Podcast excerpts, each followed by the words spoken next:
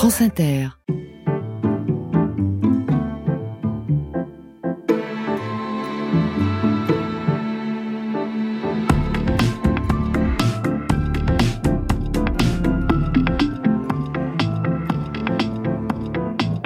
Je crois qu'il y a un très vieux fantasme et très beau fantasme dans l'écriture qui est qu'on écrit pour rééquilibrer quelque chose du monde.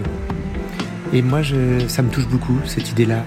La source, c'est l'endroit où les histoires naissent, le lieu où les autrices et les auteurs vont se cacher avant que les livres n'apparaissent sur les tables de librairie. On n'a pas le droit de se laisser en paix quand on écrit. Et, et c'est peut-être la seule éthique qu'il y a dans l'écriture, parce que c'est pas un endroit de morale, c'est pas un endroit de politesse l'écriture, mais par contre d'exigence, oui. La source. Cécile Coulon sur France Inter.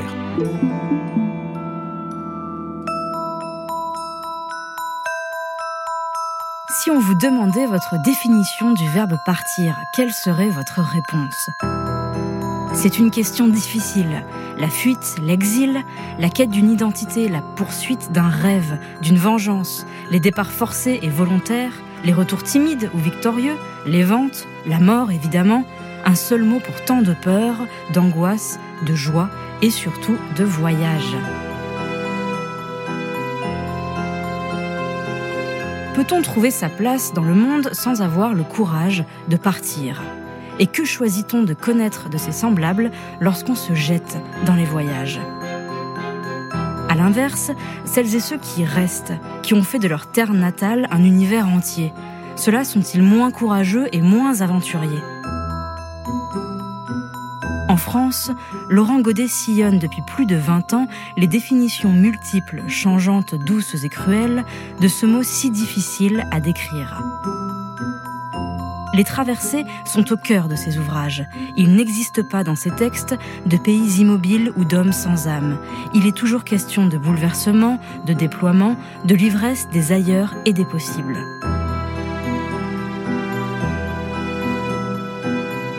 D'abord dramaturge, Laurent Godet publie son premier roman, Cri, en 2001, après avoir écrit trois pièces de théâtre. Suivent La mort du roi de Songor en 2002, puis Le soleil d'Escorta en 2004, pour lequel il reçoit le prix Goncourt. Depuis, Laurent Godet a publié dix autres romans, écrit deux longs poèmes édités chez Actes Sud et raconté à travers 14 pièces de théâtre les vagues du corps et des pays, les longs silences et les déchirements politiques.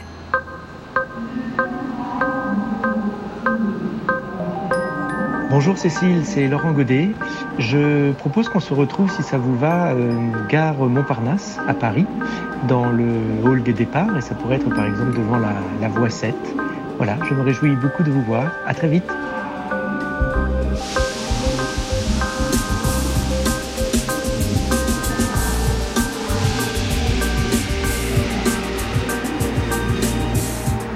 Sommes retrouvés avec un peu d'avance, ce qui est rare à Paris.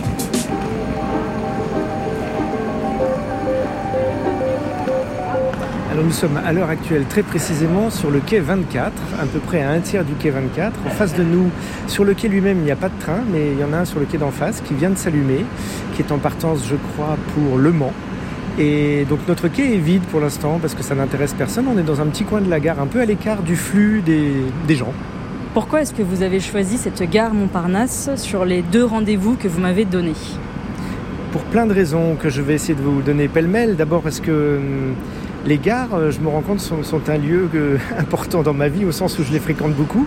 J'avais pas prévu que la vie d'écrivain allait être autant euh, nomade et voyageuse. Euh, on passe beaucoup de temps dans les trains, enfin je passe beaucoup de temps dans les trains, dans les gares, donc je connais bien ces lieux. Et puis cette gare-là, elle me, J'allais dire, elle me ressemble pas, pas au bonhomme que je suis, mais à l'écrivain que je suis. C'est-à-dire que c'est une gare qui est à Montparnasse, à Paris, rive gauche. Euh, il se trouve que c'est dans le 14e arrondissement et que c'est mon arrondissement euh, de, naissance. Et puis c'est dans cet arrondissement aussi que je vis. Donc il y a un côté très, euh, chez moi très sédentaire. Et en même temps, c'est l'endroit par lequel on s'en va. C'est l'endroit par lequel on arrive. C'est l'endroit par lequel on bouge. Et, et je le fais énormément aussi. Mon écriture est à ce double endroit-là de sédentarité et en même temps de se, de se promener dans le monde parce que j'ai besoin de ça. C'est-à-dire je pars, je remplis mon sac, euh, de souvenirs, d'odeurs, d'impressions, de sensations. Et je ne peux commencer à écrire que quand je rentre à la maison, si je puis dire. Parce que je crois que j'écris pas sur. Euh, je n'écris jamais dans les lieux où je suis. J'écris sur le souvenir des lieux que j'ai traversés. Vous avez sorti un livre récemment et donc vous allez sillonner une partie de la France et d'autres pays pour parler de ce livre. Est-ce que vous faites un lien entre l'importance qu'ont les traversées dans votre écriture et l'importance qu'ont les traversées pour parler de cette écriture? Alors le lien que je fais entre l'écriture euh, et le voyage, pour moi, il est dans cette étrange, euh, comment dire, ambivalence entre euh, être présent et s'effacer. Moi, ce qui me plaît dans une gare, c'est que dès qu'on y arrive, à moins d'y venir accompagner, mais si on est seul, c'est que dès qu'on est dans la gare, on n'est plus personne. Et ça va continuer quand on monte dans un train, à moins de discuter avec les gens qui sont autour de vous et de raconter votre vie, ce que moi généralement je ne fais pas. Euh, vous, euh, vous n'êtes personne, vous n'avez pas de nom précis, on ne sait pas qui vous êtes, quel est votre métier, pourquoi vous allez à telle destination. Et moi j'adore ces moments de, disparition à soi-même. Je trouve qu'en fait ils ne sont pas si nombreux euh, dans nos existences. On est toujours euh, l'ami, le collègue, le voisin de quelqu'un, on est toujours lié d'une certaine manière à une espèce de euh, petite société. Euh, le, moment du voyage est un moment de repos de soi que j'aime beaucoup. Et en fait, je trouve que c'est pas sans lien avec l'écriture parce que il y a cet étrange paradoxe dans l'écriture que Évidemment, on est partout, puisque ça n'est qu'une succession de choix que nous, on a fait. Mais en même temps, le but du jeu, on le sait par rapport notamment aux, personnages qu'on essaie de faire vivre, à l'histoire qu'on déploie, c'est aussi de disparaître. En tout cas, moi, c'est ce que j'aime bien. Donc, euh, je, crois que c'est pour ça que pour moi, voyage et écriture sont profondément liés. C'est que j'y trouve le même paradoxe d'une présence qui essaye de se dissoudre dans quelque chose. Dans son dernier roman, Chien 51, texte d'anticipation, les checkpoints sont omniprésents. L'auteur y poursuit sa réflexion sur la migration empêchée. Il nous parle de demain et cela résonne amèrement avec le présent.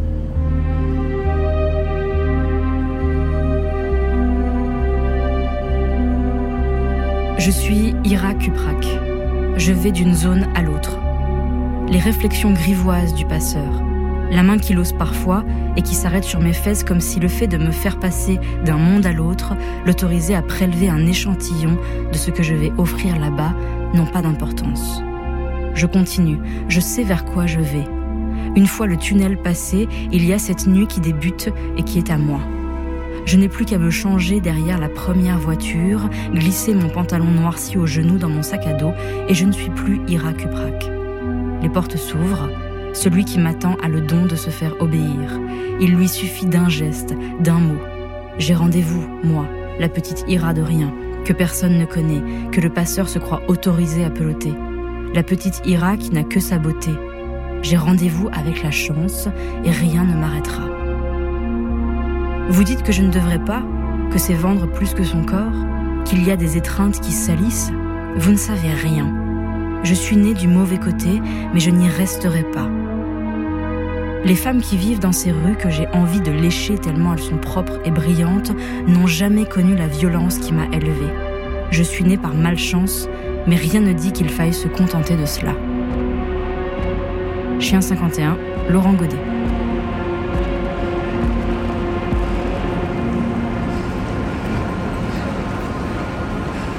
Est-ce que ce désir d'écrire, il est né dans un silence de chambre d'adolescent. Est-ce qu'il est né dans un brouhaha euh, de gare ou de départ? Et euh, est-ce que vous l'avez reconnu, ce désir, quand il est arrivé? J'ai mis du temps à le, reconnaître parce que je pense par timidité, par euh, vis-à-vis de moi-même, euh, par euh, le fait que je, n'osais pas m'autoriser à penser que ça allait être possible. Je, crois que ça, prend du temps. On est souvent très empêché à se dire mais alors euh, est-ce que, est que les autres vont valider ça? Est-ce que ce que je vais faire est bien? Est-ce que ça va plaire? Est-ce que je peux en faire quelque chose? Je me souviens d'avoir eu le sentiment que quelque chose commençait un peu plus tard quand j'ai écrit un texte qui s'appelle Onisos le Furieux et qui a été de fait mon premier texte publié, mais qui n'était pas du tout le premier texte que j'avais écrit, ni le premier texte que j'avais montré, ni le premier texte qui avait suscité des rencontres. Donc c'est vraiment, il y avait déjà quelque chose d'enclenché auquel je travaillais beaucoup. Mais avec Onisos, je sais qu'au moment de l'écriture, je me suis dit là, là tu rentres dans quelque chose. Et c'est un moment extrêmement précieux pour moi. Et ce texte-là, d'ailleurs, je l'avais écrit dans un café à Montparnasse. Et euh, donc dans le brouhaha du café. Ça, c'est encore un lieu qui me plaît parce qu'on est dans le même rapport de, de présence et de disparition par rapport à ce qui nous entoure. Est-ce qu'aujourd'hui vous seriez capable d'écrire dans le brouhaha ou est-ce que vous avez besoin de votre bureau? Alors je ne serais plus capable malheureusement de faire comme j'avais fait avec Onisos parce que maintenant il me faut de la place, il me faut une table. J'ai de plus en plus besoin du calme et du silence euh, d'une table de travail. Laurent Gaudier, on va quitter euh, le quai 24 et on va quitter la gare Montparnasse pour se rendre dans un endroit que vous m'avez proposé, euh, qui est l'endroit où vous écrivez, l'endroit où il y a cette table et cet espace nécessaire.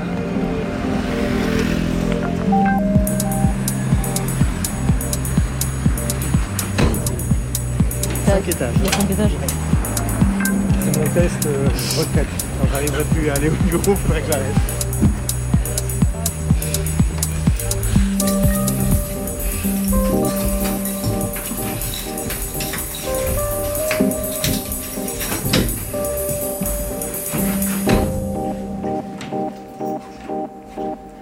Laurent Godet, nous avons changé d'endroit, ça s'entend. Est-ce que vous pouvez nous décrire ce nouveau lieu? Avec vos propres mots ben, nous sommes dans mon bureau qui est au cinquième étage d'un petit immeuble parisien dans une, dans une rue qui aujourd'hui est ensoleillée. Il y a une grande bibliothèque face à moi avec plein de livres très mal rangés et surtout, euh, le plus important, une grande table en bois qui a l'avantage d'être vaste et donc je peux euh, me déployer et, foutre tout mon barda dessus, les dossiers, euh, les livres, plein de stylos et tout ça. Est-ce que vous avez toujours eu besoin de vous déployer? En documentation, en matériel d'écriture Ou est-ce que c'est plus nouveau? Non, je crois que j'ai toujours eu besoin de ça. J'ai toujours eu besoin, comme euh, dans la mesure où moi j'écris euh, quand même essentiellement sur des, des lieux que je ne connais pas ou des moments historiques que par définition je n'ai pas vécu. Il y a toujours eu ce travail de documentation qui n'a jamais été un travail de recherche d'exhaustivité ou de, ou de connaissance parfaite de ce que j'allais approcher, mais qui est plutôt une sorte de recherche de, de moments d'inspiration. Donc je me plonge dans la matière du sujet, mais j'y vais pas en me disant il faut devenir un collab sur cette matière. Il faut juste que je cherche des pépites que je vais ramener et qui me seront utiles moi pour déclencher de l'écriture. Donc c'est vraiment un travail assez particulier qui est en fait assez libre. Vous avez utilisé le beau mot de déclencher l'écriture. Comment cette écriture s'est-elle déclenchée chez vous au départ? Je crois que ça a commencé par le théâtre. Et euh, Comment on passe d'un déclenchement ou d'un déclic à un premier texte fini Effectivement, d'aussi loin que je me souvienne, moi, il y a le, désir d'écrire est lié de manière assez bizarre à la, à la voix, mhm. en fait, à la profération. Ça a commencé en tant que spectateur de théâtre, où effectivement j'ai été euh, émerveillé, fasciné, intrigué par des spectacles qui me sont restés en tête et que je n'ai toujours pas oublié. Et l'envie de participer à ça, pour moi, elle était euh, possible que euh, en tant qu'auteur. Je n'envisageais pas une seule seconde d'être comédien, c'était pas possible, metteur en scène non plus. Donc ma manière à moi d'en être, c'était écrire.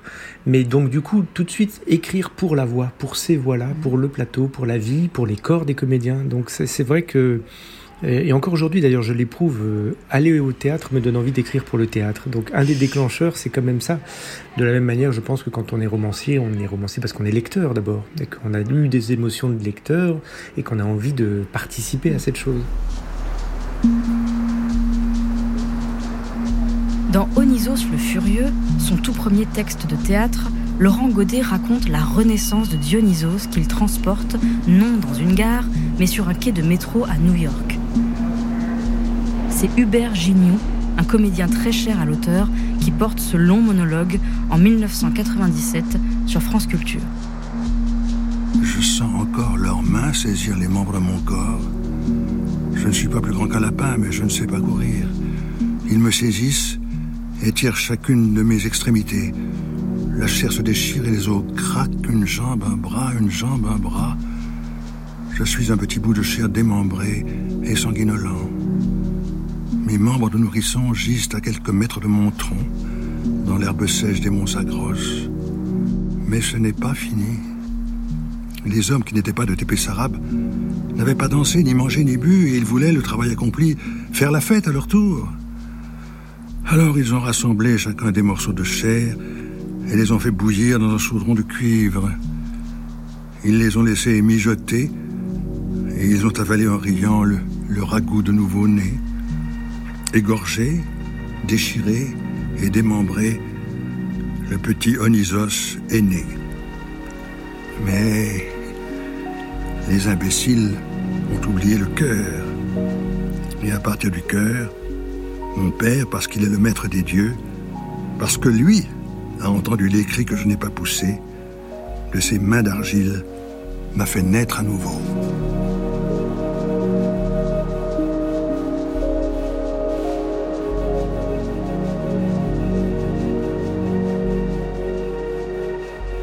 Et comment vous êtes passé de l'écriture euh, pour le théâtre, et donc par le théâtre, comme vous venez de l'expliquer, à un roman? Pour une raison que je ne m'explique pas, euh, moi ça a toujours été plus facile de faire parler des personnages que d'assumer une description. Donc je pense que le théâtre était aussi à l'endroit euh, où c'était plus fluide et où ça me venait euh, de manière plus naturelle. Euh, mais pour autant, je me suis jamais dit que j'allais être un auteur de théâtre et uniquement un auteur de mm. théâtre. Le rêve, il était bien plus vaste en fait. Le rêve, euh, dans ces années-là, 22, 23, 24 ans, c'était d'écrire et d'écrire dans tous les sens. Donc j'avais un rendez-vous dans ma tête avec l'écriture romanesque. Je pense que ça m'impressionnait beaucoup. Enfin, j'en suis même sûr. Je m'en souviens. donc j'ai un peu retardé le moment de m'y mettre, mais j'ai toujours eu envie de, de, de tester toutes les formes. Euh, y compris plus tard la nouvelle, y compris plus tard le, la, poésie, si on peut appeler ça de la poésie, parce que ce que je fais est une poésie très narrative, mais voilà, il y, y a, eu au, au, départ, le rêve est un rêve euh, qui est très vaste en fait, qui est d'explorer le territoire de l'écriture. Est-ce qu'aujourd'hui il y a euh, dans cette volonté de de faire parler des voix et d'écrire pour d'autres voix que la vôtre, une autre forme qui vous intéresse et que vous n'avez pas encore explorée? Ah, il y a un truc que j'adorerais faire, mais j'y arriverai jamais, c'est des chansons. J'aimerais beaucoup écrire des chansons parce que je trouve que c'est un, vecteur euh, incroyablement euh, populaire euh, qui peut profondément toucher et accompagner les gens à un endroit en fait dont on soupçonne pas la force. Euh, on, commence à la soupçonner quand on regarde en arrière des chansons qui correspondent à notre jeunesse ou à, nos, à telle, telle décennie. On se dit, mais en fait, à quel point cette chanson est encore chargée de tout ce qu'on était à l'époque. Donc ça, ça serait merveilleux, mais, je, mais j'ai essayé, il y a un truc avec la brièveté qui colle pas pour moi. J'arrive pas. J'ai pas cette qualité d'écriture-là, d'arriver à saisir brièvement euh, une scénette ou un peu de la vie qui nous entoure ou une époque. C'est pas tout à fait ma palette, en fait. Garde-moi quand tu cours à ta perte. Garde-moi quand ton cœur est inerte et tes rues désertes.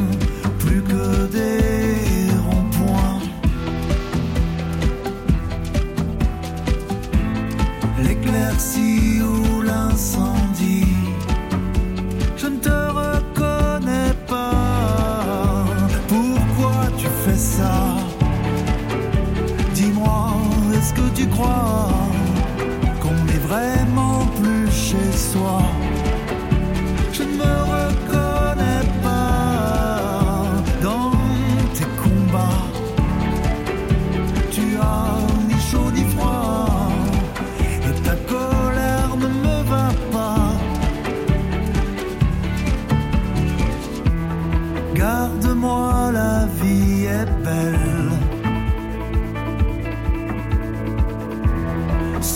drapeau arc-en-ciel. L'éclaircie ou l'incendie, tu ne sais pas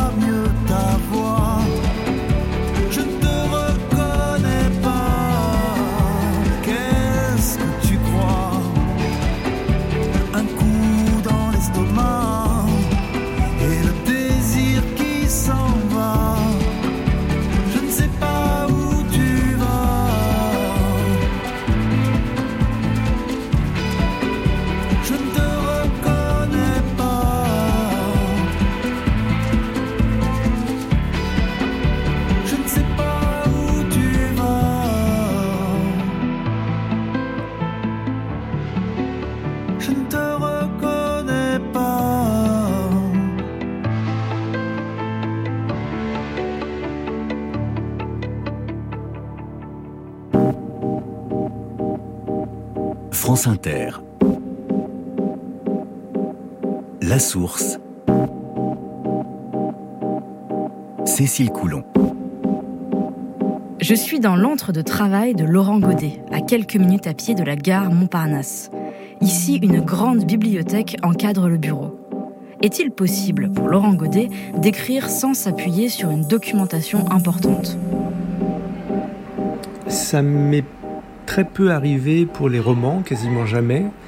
Euh, sauf peut-être pour le texte qui s'appelle Paris mille vies. Et mhm. encore, j'ai quand même fait un petit travail sur certaines figures historiques qui apparaissent dans le texte.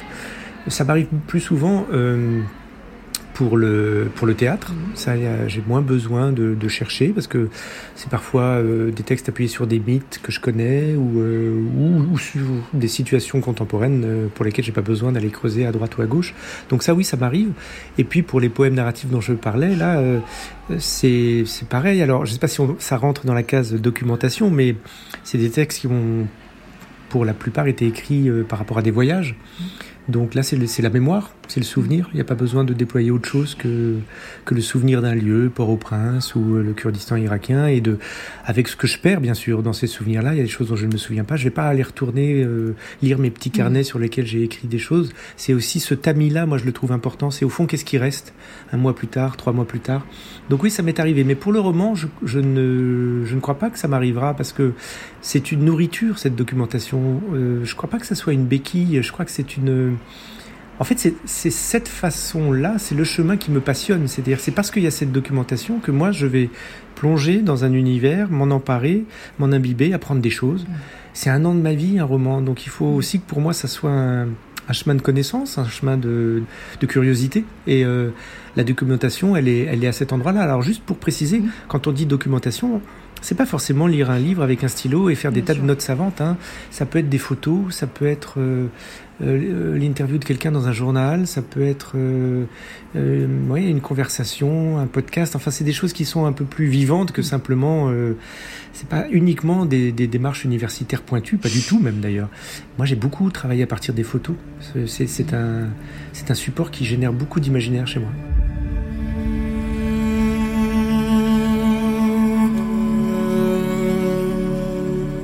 Il n'y aura de prière que celle que j'invente. Je la prends du fond des âges. Je l'embrasse, lui murmure ce que j'ai vu. Il n'y aura de prière que celle que je nomme Korchak. Je la veux rauque, je la veux épaisse comme les voies anciennes et ample comme les montagnes du début des temps. Korchak, prière des peuples, pour les vies trop vite avalées. Le temps de naître, d'avoir faim, de chercher à vivre et puis plus rien Korchak, comme les monts mésopotamiens où les aigles sourient de n'être pas des hommes. Comme le silence des villages brûlés après les pogroms. Korchak, pour les enfants noyés, les grandes léproseries et les bidonvilles de prostituées. Korchak, prière à aucun dieu, aux hommes, seuls. De sang et de lumière, Laurent Godet.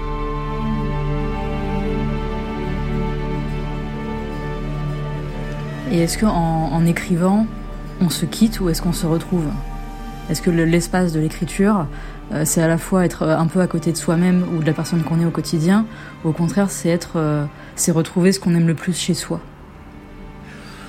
C'est une réponse insatisfaisante si je vous réponds les deux, parce qu'on a, on a l'impression que je fuis la question, mais je le crois profondément. C'est-à-dire, c'est ce que je disais tout à l'heure dans la gare. Le, le, le grand paradoxe de cet exercice d'écriture est qu'on est à la fois partout et en même temps qu'il y a un enjeu d'effacement de soi, je crois. Euh, moi, je sais qu'il y a un moment donné où le roman impose que je disparaisse au sens où c'est une structure pour moi un roman. C'est vraiment une question de structure et quand on a commencé à établir une structure qui tient debout, je pense qu'il faut euh, la laisser vivre debout et enlever les, les, les échafaudages. Quoi. Et les échafaudages, c'est soi-même. Là où on se réinvite forcément dans la danse, c'est quelque chose dont on parle moins quand on parle d'écriture, alors qu'on en parle beaucoup en peinture, par exemple, c'est la question du motif. Moi, je crois beaucoup que l'auteur est dans ses motifs. on pourrait dire sur mes romans, mais comme on pourrait dire de tous les romanciers, tiens, c'est marrant, euh, au fil des romans, il y a toujours une sorte de scène archétypale ou de figure. Ou euh, moi, par exemple, j'ai remarqué il n'y a pas très longtemps qu'il y avait souvent un père qui était porté par sa fille ou un, ou un fils qui portait sur ses épaules sa mère. Ce, porté-là de deux êtres qui sont souvent liés d'un point de vue familial, c'est quelque chose qui revient. J'ai pas décidé. Ça doit sûrement dire beaucoup plus de moi que ce que je pourrais dire si je parlais explicitement de moi. C'est-à-dire que ces motifs-là, ces, ces récurrences, moi je crois qu'elles sont là. Euh, c'est le siège de l'identité de l'auteur, sans parler des thèmes, euh, qui là aussi finissent par dessiner une cartographie de ce qu'on est. Dans votre texte Paris mille vies, il y a ce passage où un, personnage surgit et dit au personnage principal Mais qui es-tu? Euh, Si j'avais surgi à la gare et que je vous avais demandé Mais qui êtes-vous?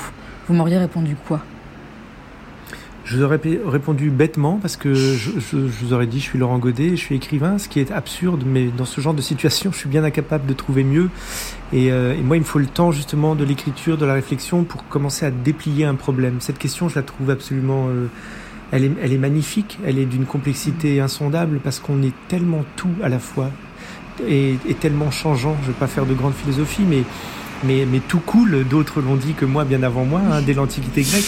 Donc déjà en soi, euh, tout cool. Il y a ce qu'on est consciemment, il y a ce qu'on a construit patiemment de soi, il y a tout ce qu'on ne sait pas être, il y a l'inconscient, il y a la pulsion intérieure, il y a, il y a ce qu'on aimerait être, il y a les rêves qu'on fait qui sont aussi une part de nous, il y a ce qu'on a perdu qui est encore en nous.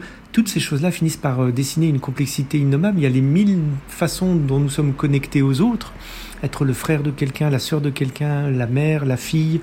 Euh, en plus, on peut être tout ça à la fois. Donc, tout ça crée une sorte d'identité plurielle permanente euh, qui, je trouve, est, est passionnant et qui, et qui, est extrêmement difficile à saisir dans l'écriture. C'est-à-dire que ça a l'air très facile de le dire comme ça, mais quand vous êtes face à un roman, pensez à vos, à vos personnages avec cette richesse-là, c'est très compliqué parce qu'on a tendance à, à, figer nos personnages en disant tiens, ça c'est le personnage de la sœur. Et, et faire l'effort. Le, et, et, ralentir sur la sœur pour dire est-ce qu'elle est vraiment qu'une sœur? Ben non, évidemment, personne n'est qu'une sœur. Euh, donc elle est quoi d'autre? Et là, on commence à, à travailler en tant qu'écrivain, c'est-à-dire rendre de l'épaisseur à chaque petit être qu'on va construire, parce que je crois que c'est à ce prix-là qu'ils vivront dans l'esprit du lecteur. La nuit était tombée. Carmela tira le rideau de fer. Elle ne voulait plus être dérangée. Il y aura certainement encore quelques clients tardifs, mais avec un peu de chance, se dit-elle, lorsqu'ils verront la devanture à moitié baissée, ils n'insisteront pas. De toute façon, s'ils appelaient, s'ils frappaient, elle était décidée à ne pas répondre. Elle avait quelque chose à faire et ne voulait pas être dérangée. Elle passa derrière le comptoir et avec nervosité ses mains se saisirent de la boîte en bois qui lui servait de caisse. Normalement, il devrait y avoir le compte, pensa-t-elle. Elle ouvrit la boîte et ses doigts plongèrent dans la multitude de petits billets froissés, tentant de les mettre en ordre, de les aplatir, de les compter. Ils plongèrent dans cette masse de papier avec la frénésie des pauvres. Il y avait de l'inquiétude dans ses gestes. Elle attendait avec terreur un verdict. Y aurait-il suffisamment? D'ordinaire, elle faisait sa caisse une fois rentrée chez elle, sans aucune impatience. Elle savait bien, au juger, si la journée avait été bonne ou non, et elle n'éprouvait aucune hâte à se le voir confirmé par le compte exact des billets. Mais ce soir, c'était différent. Ce soir, oui, elle était sur sa caisse, dans la pénombre de sa boutique, comme un voleur sur son butin.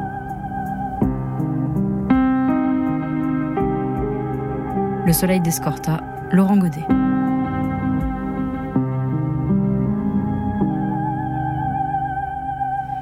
Qu'est-ce qu'il vous reste de vos personnages une fois que vos livres sont publiés et qu'ils appartiennent donc à la pensée et aux principes et à l'éducation de vos lectrices et de vos lecteurs? Qu'est-ce qui vous reste à vous?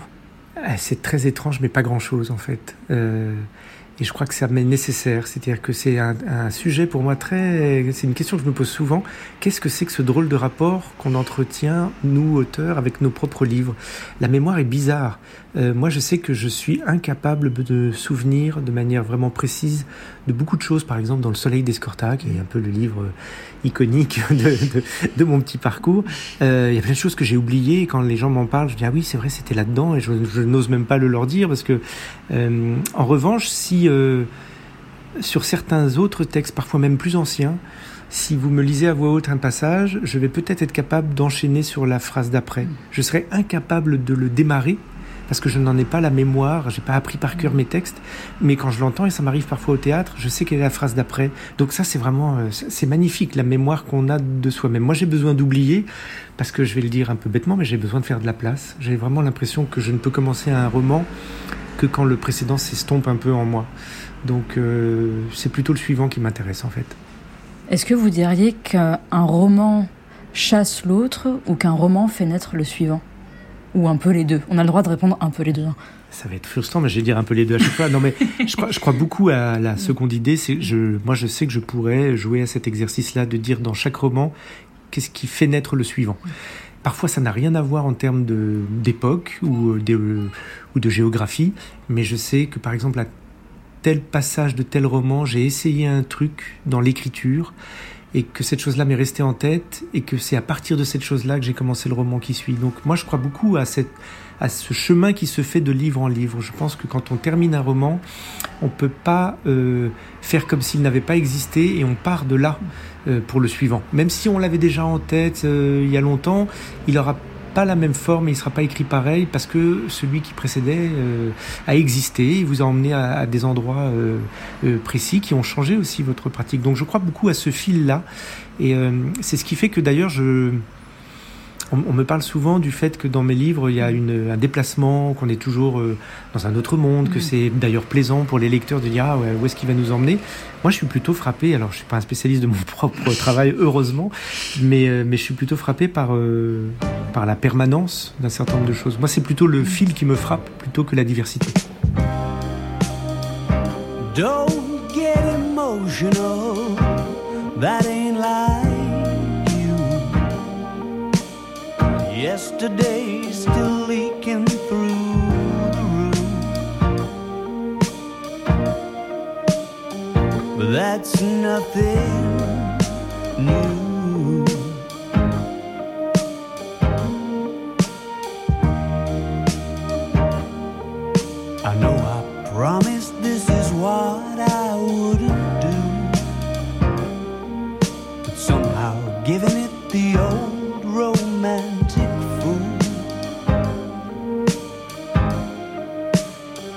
Seems to better suit the mood.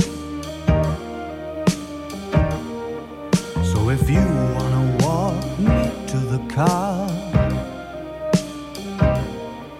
You ought to know I'll have a heavy heart.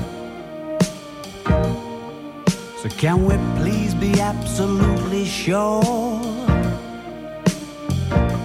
that there's a mirror ball?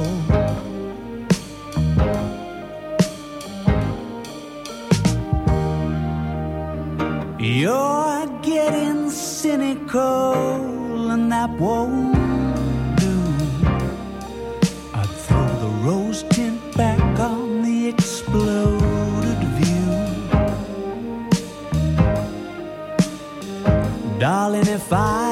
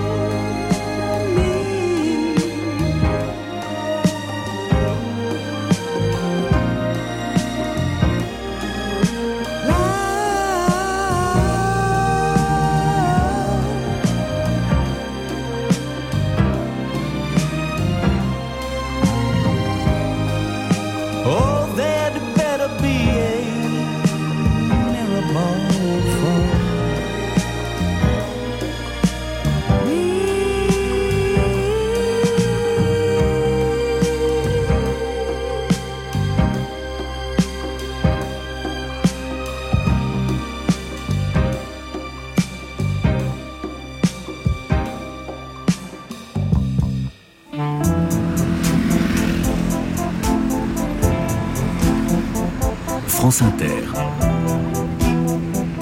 La source. Là où naissent les livres. Nous sommes à quelques minutes de marche de la gare Montparnasse, au dernier étage d'un immeuble qui donne sur une rue chargée et vivante. Ici, les livres de Laurent Godet prennent vie, entre une large bibliothèque et un bureau fourni. C'est une grosse table euh, assez longue, très épaisse, pas particulièrement jolie, euh, costaude, je dirais. Et euh, ouais, j'aime bien parce qu'elle elle permet de s'étaler en fait. Et moi, j'ai besoin de m'étaler, c'est-à-dire j'ai besoin d'avoir la feuille de papier blanche devant moi, mais un petit peu sur la gauche ce que j'ai écrit la veille, devant moi le plan, et éventuellement euh, à droite euh, les bouquins qui vont me servir à aller attraper une image ou, ou- une citation. Donc euh, il faut de la place. ouais. Qu'est-ce qui est indispensable pour vous pour écrire? Est-ce que c'est de la place ou est-ce qu'il y a autre chose? Je vais répondre bêtement à stylo et du papier, pour moi. Donc vous écrivez au stylo et au papier. L'ordinateur, il vient après ou il ne vient jamais? Il vient après, je suis pas complètement un dinosaure, mais, mais non, mais je dis ça parce que c'est vrai que c'est indispensable pour moi. J'ai essayé de faire sans, j'ai essayé de passer directement à de l'écriture euh, sur ordinateur parce que je sais taper et donc, euh, et il me manque quelque chose qui fait que j'y suis toujours revenu. Il me manque le muscle en fait, il me manque euh, de sentir au bout de, de une demi-heure on écrit que ça commence à tirer un peu dans le bras et de une heure que ça fait mal et qu'il faut s'arrêter, il faut faire une pause. Il y a un rapport entre le cerveau et le et les doigts qui passe par tout le biceps, le muscle, le bras, qui est crucial pour moi. C'est là que ça se joue, c'est dans la tension de tout ce qu'on a en tête et que le bras peut supporter, si je puis dire. C'est-à-dire que évidemment le cerveau va plus vite, donc on est toujours un peu à écrire. euh, Moi j'écris toujours un peu, euh, euh, comment dire, mon, bras est toujours un peu en retard et, ça crée une tension assez forte, mais qui est vraiment pour moi la définition de ce moment-là.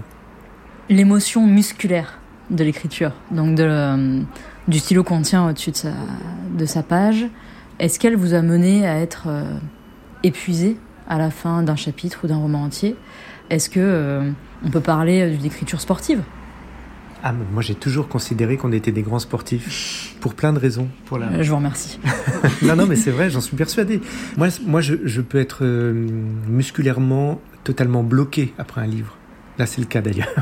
Euh, je, je peux plus bouger l'é- l'épaule, je peux plus bouger le bras. Tout est tendu, tout est euh, voilà. C'est parce que ça passe par le muscle que c'est là que ça se bloque aussi. Donc il y a des moments où ça bloque. Je voilà, je nourris euh, euh, les kinés qui sont mes. je les salue, j'en ai besoin, qui sont mes coachs. Non, mais je veux dire, oui, euh, on peut pas dire que ça passe par le muscle et ne, et ne pas envisager le fait que bah, le muscle, à un moment donné, il dit non, il dit c'est trop, il dit je suis fatigué, il dit j'en peux plus. Moi, ça m'arrive tout le temps, tout le temps.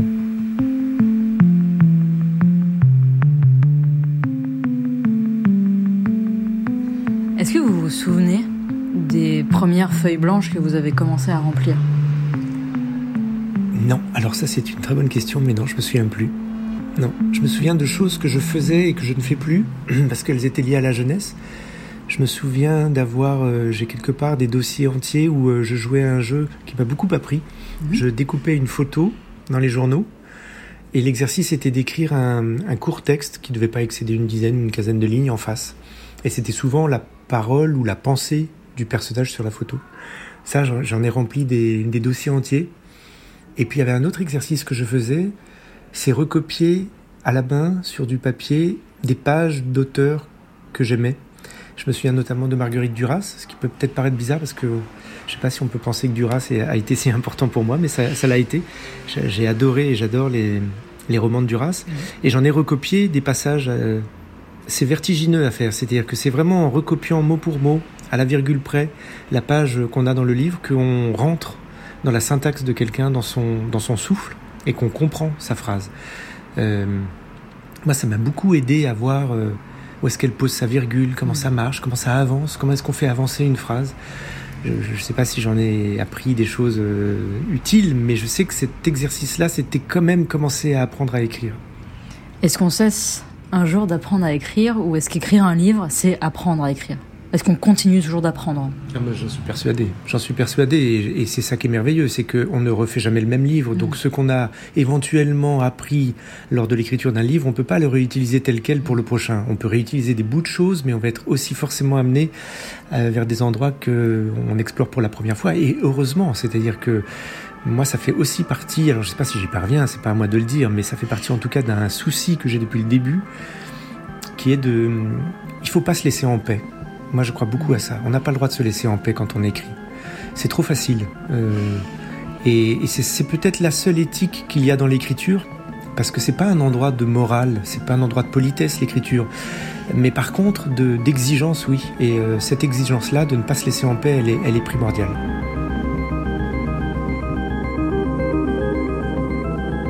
Je chasse la raison, je chasse l'intelligence et tout ce qui nous sert d'ordinaire à appréhender le monde il faut accepter de plonger plus nu que cela dans la patte des choses. Un monde bouge autour de moi et c'est celui de la présence. Les ombres apparaissent, appellent, me passent à travers, cherchent à me retenir pour déposer un peu de ce qu'elles furent. Les murs de Paris bougent, je ne sais plus ce qui est en moi et ce qui est en dehors de moi. Il faut accepter de parler avec le ventre, de recevoir avec les muscles, les tripes, de se laisser ébranler au cœur. Tout me traverse. Paris, mille vies, Laurent Godet. Que devient le temps pendant qu'on écrit, ou la notion de temps, chez vous? Alors j'ai envie de dire, il y a deux choses, deux expériences très différentes. Euh, la première, c'est vrai que parfois, et c'est des moments merveilleux, il y a une suspension du temps. On est dans ce qu'on fait. Euh, l'horloge n'existe plus. La seule horloge qui existe, c'est euh, c'est les mots qui se posent sur la feuille et jusqu'où ils doivent aller. Et ça, c'est des moments qui, pour moi, quand ils arrivent, ils sont pas si fréquents c'est souvent la nuit, parce que j'aime bien travailler la nuit. Et alors en plus, ça, ça, décuple ce moment-là, c'est-à-dire que le monde autour n'est plus là. Et hum, c'est assez merveilleux, il y a une ivresse de ça. C'est pas si fréquent que ça, euh, en tout cas dans mon cas. L'immense majorité du, du temps, le rapport il est plutôt inverse, c'est l'urgence. Moi je travaille beaucoup sur l'urgence, c'est-à-dire que je suis aussi obligé d'écrire en journée, je ne peux pas écrire que la nuit. Et en journée, euh, j'ai appris au gré du temps à me dire, euh, voilà, j'ai 45 minutes devant moi, Idéalement, il me faudrait deux heures pour travailler bien, mais j'ai 45 minutes, je fais quoi? Eh ben, eh ben, on y va. Et en 45 minutes, on écrit quelque chose quand même. Et cette urgence-là, elle n'est pas confortable, elle est pressée, elle est pressurisée, elle est dans le, là encore, dans la tension musculaire. Mais au fond, on écrit comme ça. Moi, j'écris comme ça. Et finalement, je ne crois pas beaucoup au fantasme qu'on trimballe tous tous les écrivains que j'ai rencontrés, et moi inclus, on se dit oh là là, mais qu'est-ce que ça serait merveilleux d'avoir six mois euh, mm. dans une maison isolée. Moi, j'ai jamais, j'ai jamais travaillé comme ça. Tous mes livres ont été écrits dans des moments où euh, où j'avais trop de choses à faire, où j'en pouvais plus, où je savais pas comment j'allais m'en sortir. Cette urgence-là, elle, elle, elle est féconde. Elle est pas confortable, mais elle est féconde.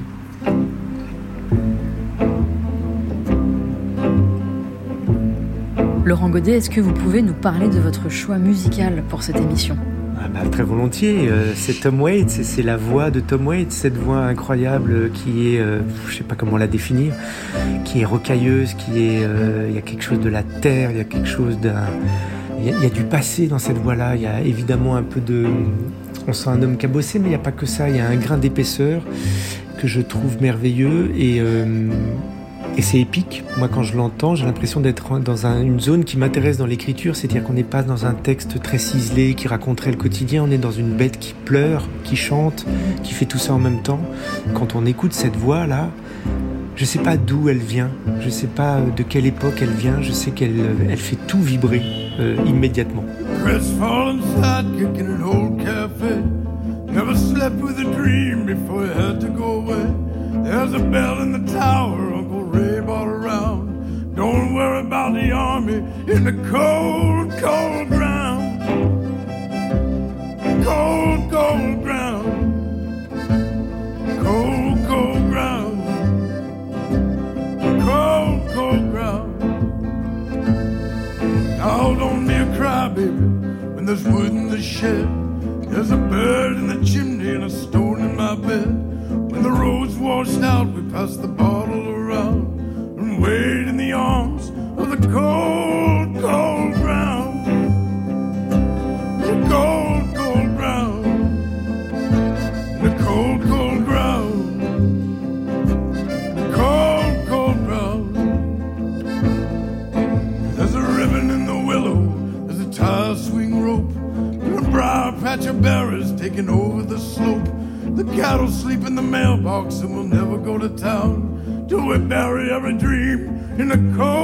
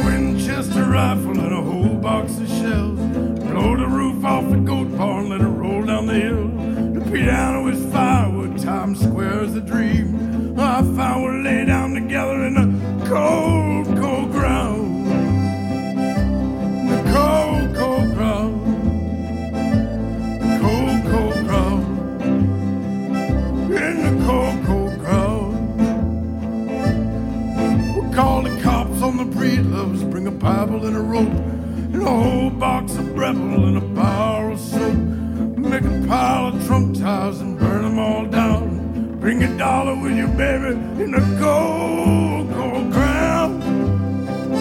In the cold, cold ground. In the cold, cold ground. In the cold, cold ground. Take the weather vane rooster throwing rocks at his head. Stop talking to the neighbors until we all go dead. The dog that I found. Break all the windows in the cold,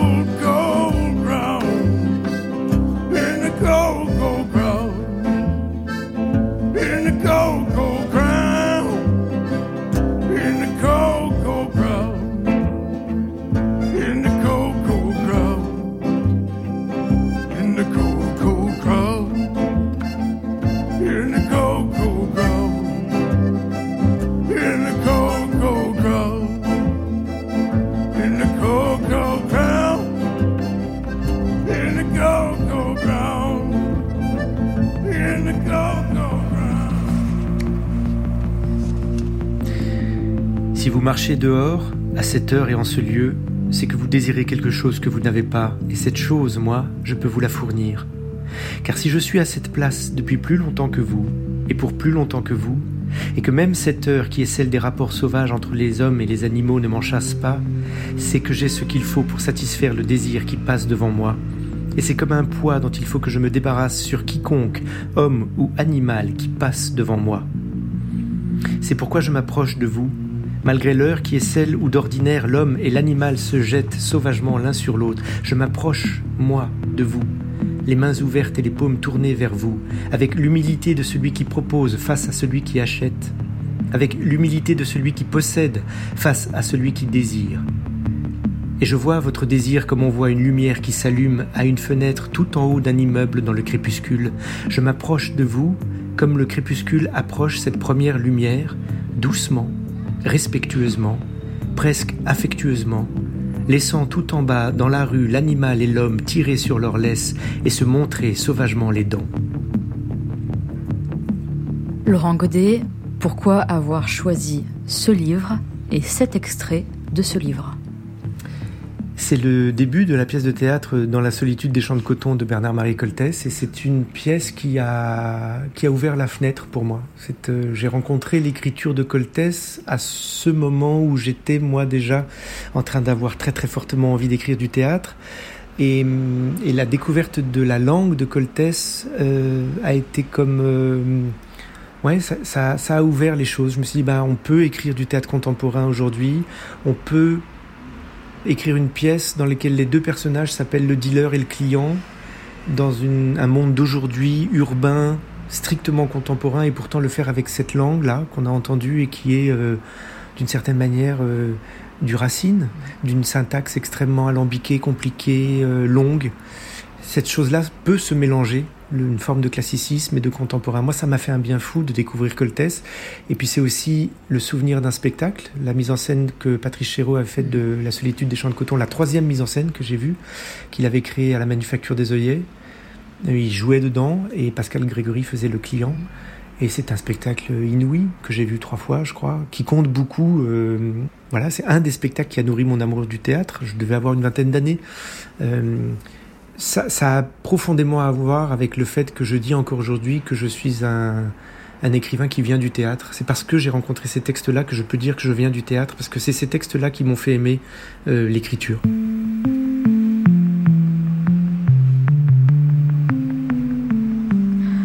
Laurent Godet, on a parlé de votre écriture et de l'écriture des autres, des écritures sources pour vous. Maintenant qu'on sait un peu d'où elle vient, vers quoi va-t-elle? Vers qui va-t-elle, votre écriture? Oh là là, quelle question vertigineuse. Euh, moi, je, fais volontiers mien le, Je crois qu'il y a un très vieux fantasme et très beau fantasme dans l'écriture qui est qu'on écrit pour, euh, pour rééquilibrer quelque chose du monde.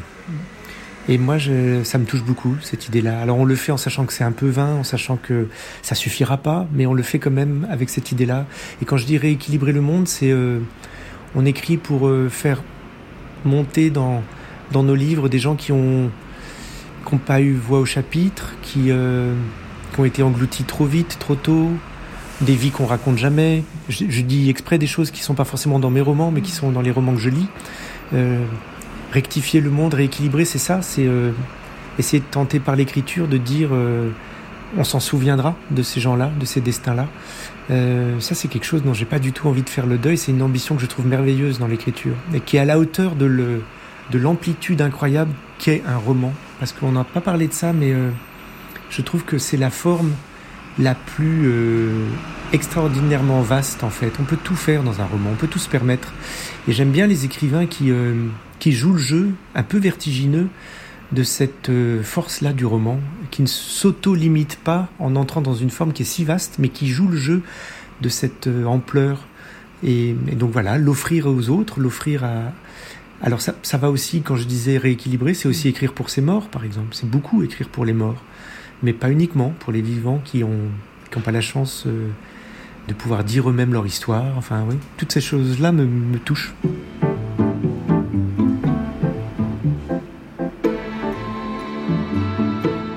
C'était La Source, une émission réalisée par Anne Weinfeld, préparée par Fanny Leroy, à la technique d'Ophar Guéride. La semaine prochaine, je vous donne rendez-vous dans une petite maison cachée en banlieue parisienne, en compagnie d'une autrice qui fait rimer journalisme et féminisme.